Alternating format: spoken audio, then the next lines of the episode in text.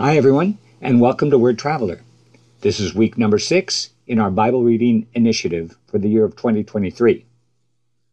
This week, you'll be reading the books of Exodus and Leviticus in the Old Testament or Hebrew Scriptures, and the Gospels of Matthew and Mark in the New Testament.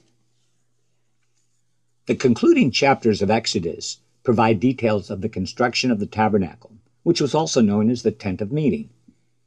This mobile worship center was designed to be set up and taken down quickly in response to the Lord's command. The book of Leviticus continues with specific instructions on Old Testament worship practices at the tent of meeting as God led his people on their 40 year trek through the wilderness of Sinai.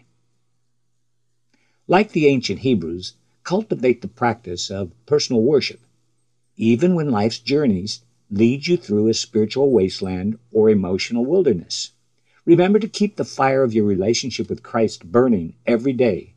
As it says in Leviticus 6:13, the fire must be kept burning on the altar continuously. It must not go out. Matthew's account of the ministry of Jesus Christ concludes with the Last Supper, Christ's betrayal in the Garden of Gethsemane, his arrest, mock trial, crucifixion, and burial, and the glorious triumph of his resurrection.